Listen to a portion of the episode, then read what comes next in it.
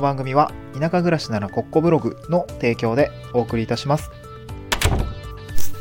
はい、おはようございます。東京から島に家族で移住して、ライターやブログ運営をしたり、古民家を直したりしているコマ旦那です。今日のトークテーマは、移住者が自分の情報を、まあ、自らさらけ出すと地域に馴染みやすくなる理由みたいな話をしたいなと思います。えーっと、まあ、僕も今、えーっと、東京から淡島に移住をしてきて1年半ぐらい、まあ、ちょうど1年半ぐらいですね、経ちました。なんかもう移住者っていう、まあ、当然移住者の肩書きは、あの、名乗ってはいるし、あの、地域においても移住者っぽい振る舞いにはなってるんですけど、まあ、半分、うー半分地域の人、半分移住者みたいな感じになってきたかなと思います。やっぱり1年半もいると、あの、地域側の目線も育っ、あの、育ってくるというか、なんかこんな感じになるんだな、みたいなのがですね、なんとなく分かってくるので、あ、なんか、うんまあ、今回はですね、僕もその地域の人に半分なってきた感じを持って、なんでその移住者の人があ自分の情報をさらけ出すとですね、うん、まあ、馴染みやすくなるのかっていうところですね、その地域の人目線で少し話してみたいなと思います。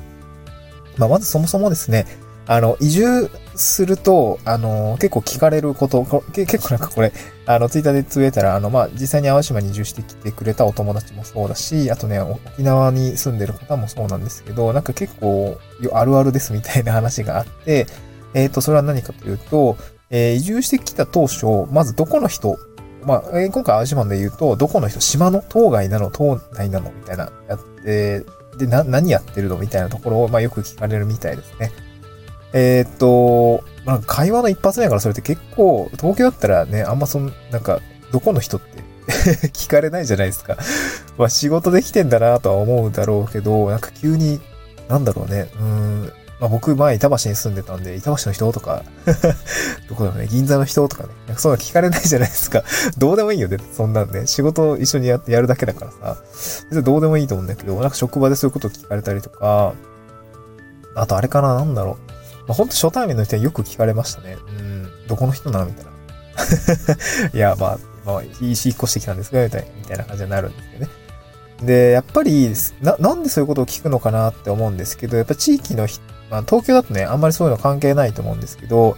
あのーやっぱ地域に住んでみて、えっと、ちょっと分かってきました。で、それはどういうことかっていうと、地域の人って、まあ今も僕も地域の人に馴染んできましたけれども、えーっとね、やっぱ触れ合う人間関係がやっぱぐっと減ります。ぐっと減るし、人間関係っていうのがすごくね、成熟をしているような感じがありますね。えー成熟しているって言っているのは、人間関係っていうのがある程度その、まあ、えーっと仕事であればこの人とこの人、まあ、近くに住んでる人であればこの人とこの人、まあ、あと本当に、うーん、なんだろうな、こうう、えっとね、ヤンマーの人とか、めっちゃ具体例なんですけど、ヤンマーの和田さんとかね。あと、郵便局とか水道局のあの人とか、えー市役所のあの人みたいな、そういうか、ヤンマーだけなんか名前あげちゃったけど、そうなんかね、あの、会う人とかも限られてくるんですよね。うん。で、そういう成熟した、で、お互い通通だから、その成熟した環境の中に、ポッとね、よくわかんない人が来た時って、やっぱ警戒をするんですね。この人何者なんだろうっていうのが、あー、なる、なると。そんな感じですね。で、これ都会にいるとちょっとわかんないけど、そうっすね。なんか地元の同窓会みたいのを、例えばわかんないけど、20歳の成人の日にやりましたとか、ま30歳になって、まだ卒業10周年ぐらいですってなって、同窓会やりましたとかね。まあ40でも50でもいいと思うんですけど、なんかそういうみんな知っている人同士の同窓会になんか誰か知らない人が来たと。なんかその時に、誰みたいな感じで、あ、まあ当たり前になると思うんですけど、そんな感じだと思うんですね。うん。この人何者なんだろうって、その素性をですね、明かす、明かしてほしいというか、もうまず名前とか、なんで来たのかとか、うん、どういう状況で今ここに至ったのとかって、やっぱそういうふうに気になるんですね。で、それはなんで気になるかっていうと、変なやつじゃないかなっていうところがやっぱり一番気になるわけですよ。危機感から聞いているものかなと思いますね。ある程度の警戒心だったりとか、危機感だったりとか、まあ、もっとそれがひどくなっちゃうと、こう、なんか、一昔前の村的な、こう、排除っぽい、排他的な感じの、いう、まあ、気持ちから来ているっていうのは、まあ、拭えないのかなと思いますね。まあ、別にそれがいいか悪いかっていうと、まあ、結構自然なことだし、そういうのって大事だと思うんですね。結構やっぱ最初警戒しとかないと変なやつで来たら嫌じゃないですか 嫌じゃない？なんか同窓会に変な、ね、わかんないけど 変な人来て、隣のおじさんとか来たら嫌じゃないですか。なんかそんなことだと思うんですよね。で、実際そういうものがあるっていうことを考えた上で、じゃあ僕たち移住者はな、どうし、どうやって入っていけばいいのかっていうと、やっぱりこの想像のね、2倍3倍ぐらいは自己開示、まあ、説明責任と僕は言ったりもするんですけど、えー、説明をすることって非常に大事かなと思います。地域の人へのこう印象づくりっていうところで、うーん、まあ初対面とか、別に初対面じゃなくてもいいんだけど、まあ普通に第一印象は大事っていうのは、まあ普通に人間として大事なんですけど、えー、それに加えて、そのなんか明るいとか、ちゃんと挨拶ができるとか、まあ、そういう人間パーソナルの部分の第一印象は、あの、当然必要なんですけど、それとは別に、あのー、地域の情報って結構伝播をしていくので、えー、まあ、初対面にあった誰々さんと話した情報っていうのが、えー、その、まあ、例えば僕が移住してきて A さんと話して、でその A さんに、えー、お話しした情報というのは、その後ろに控えている B さん、C さんとかね、D さん、E さんとかって、やっぱどんどん伝播していくんですよね。そういえばこの前、あの、なんか、こうこうこういう人来たよ、みたいな。なんか、何々やってるらしいよ、みたいな。結構結構 結構ザーっとなんか不確定、不確定というか、ちょっとね、あの、まあ、伝言ゲームって結構微妙な伝わり方するじゃないですか。で、なんかそういう形になって、結局その後、その A さんの後ろに控えている、まあ、直、自分が直接話した後ろに控えている人たちに、正しい情報が広がっていかないと、あの、不信がられるんですよね。なんかよくわかんない仕事のやってる、なんかよくわかんない怪しい奴が来たよ、みたいな